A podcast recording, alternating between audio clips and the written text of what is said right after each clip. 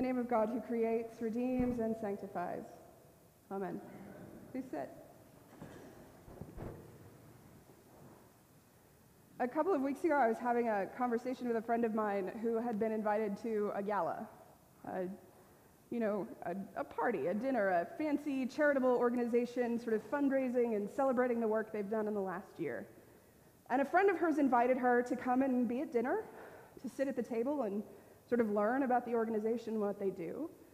And she was telling me that she had such a great time at this table. She really enjoyed talking to these people about the work they did, and it sort of oddly connected with the professional work that she did. So she felt like there were all these really great points of contact.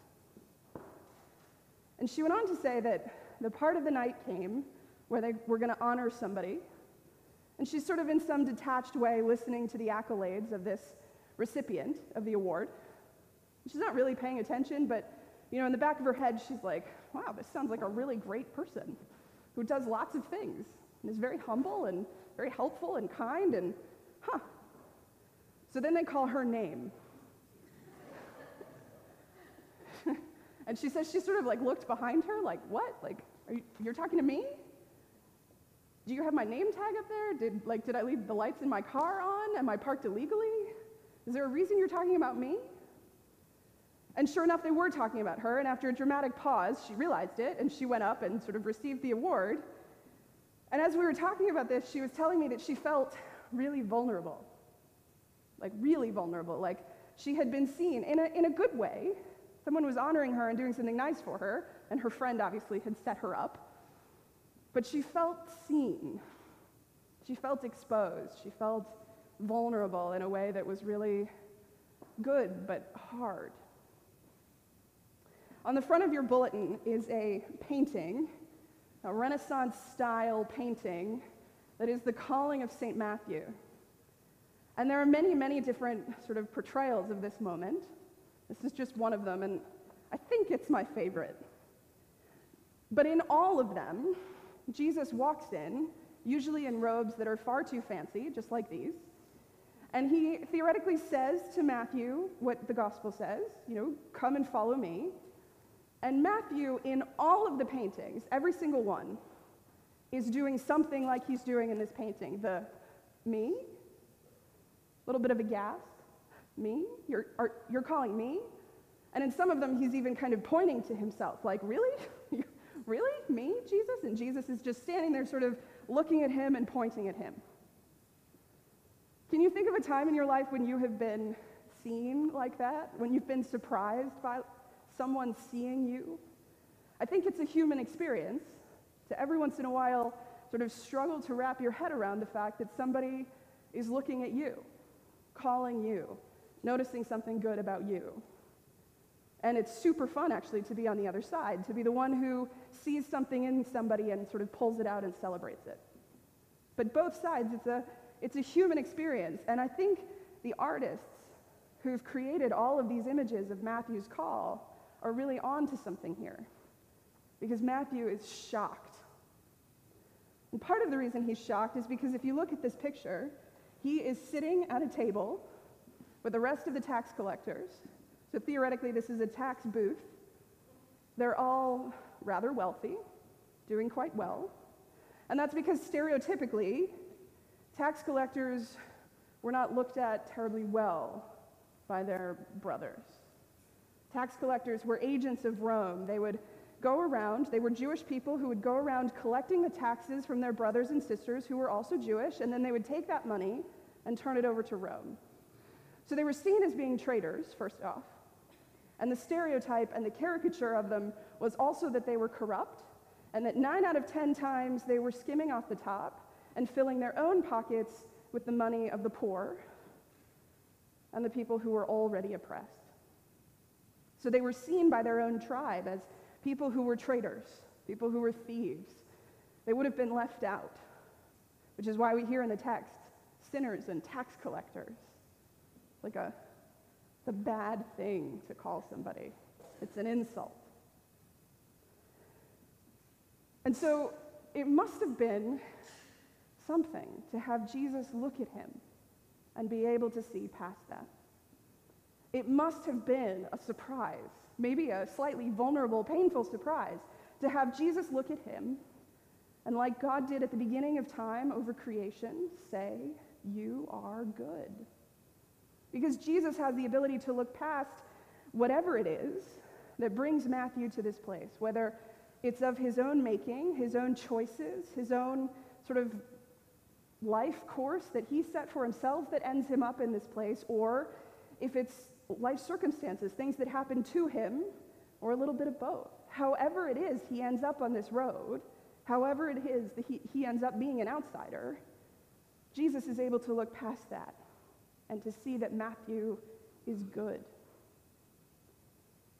And that had to be a shock for Matthew, who was used to everybody else just sort of casting him aside, seeing him as a tax collector and assuming he was the worst. It must have been something, too, for Matthew to get up from that table. The text doesn't tell us an awful lot about this exchange or what they say, but there must have been something special about Jesus and about what he said in order for Matthew to just get up. Because it was a wealthy, popular table. Whether they were liked by everyone else or not, certainly they had some relationship and camaraderie at that table. They were a small group, but they were in it together. He was leaving certainly the money behind as well the power, the privilege, the station, the protection of Rome. And so he still gets up from this table and goes to follow Jesus and chooses the Jesus who can see him as good, the Jesus who offers him something else, the Jesus who invites him to be part of a, a community, a community of disciples, a community of followers, a community of people who are going to build this movement of love. But let's, let's not forget the disciples' part in this either. They could not possibly have been excited when Jesus brought Matthew back to join them. There's no way that they were like, look, it's a tax collector. That's awesome. No way. Instead, what they probably said is, hey, Jesus, could you make this any harder for us? Could you make it any harder for me to try and explain to my family what you're doing, why I'm here? Could you make it any harder for us to get over the fact that you really want us to let go of stereotypes and difference? And could you really, could you just give us a break? I am sure that it was hard for them to get over the fact that all of a sudden, in their midst, in the close confines of this community that gathered around Jesus, was someone that they originally thought was a traitor and a thief. But Jesus' vision of who Matthew can be, of the life he can have if he's connected to that community, his vision of how Matthew can grow and how the world will be changed by Matthew's faith is much more important. And the world is indeed changed by Matthew's faith. Matthew follows Jesus for the rest of his earthly life. And then he becomes an apostle who helps to build the church after Jesus is resurrected.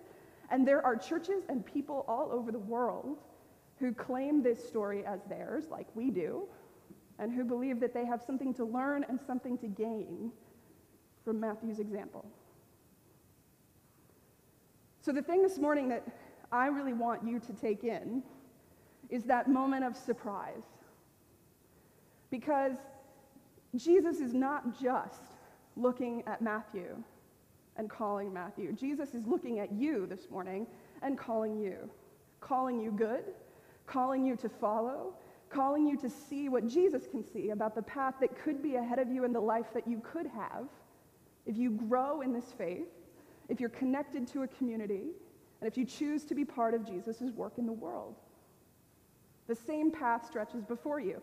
And Jesus can look straight at you, at all the choices you've made, at all the things that have happened to you and still say, You are my beloved. You are good. You belong. You have a place in this community.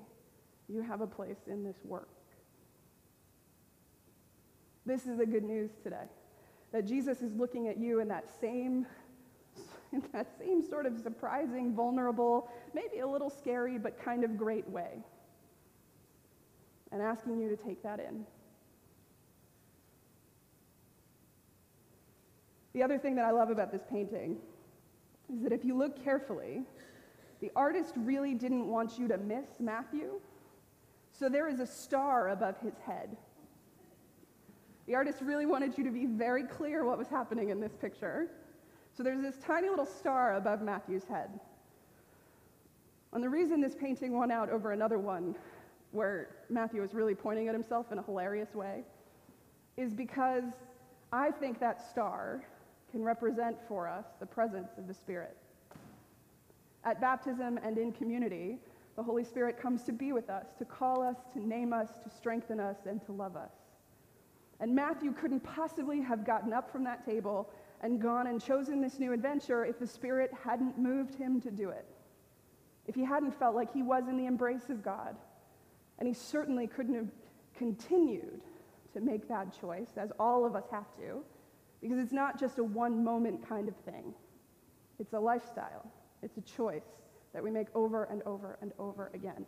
And the good news is that, like that star over Matthew's head, the Spirit rests over us, trying to send us in the right direction, trying to remind us that we're not alone, and trying to give us the things that we need. So this morning, I'd ask you to try and reach for that feeling of surprise, of knowing that Jesus is looking at you and calling for you. Know that the Spirit is wrapped around you to help you, to guide you, to give you an entrance into that work and know that you belong in this community, just as Matthew belonged with the disciples. You belong here. Amen.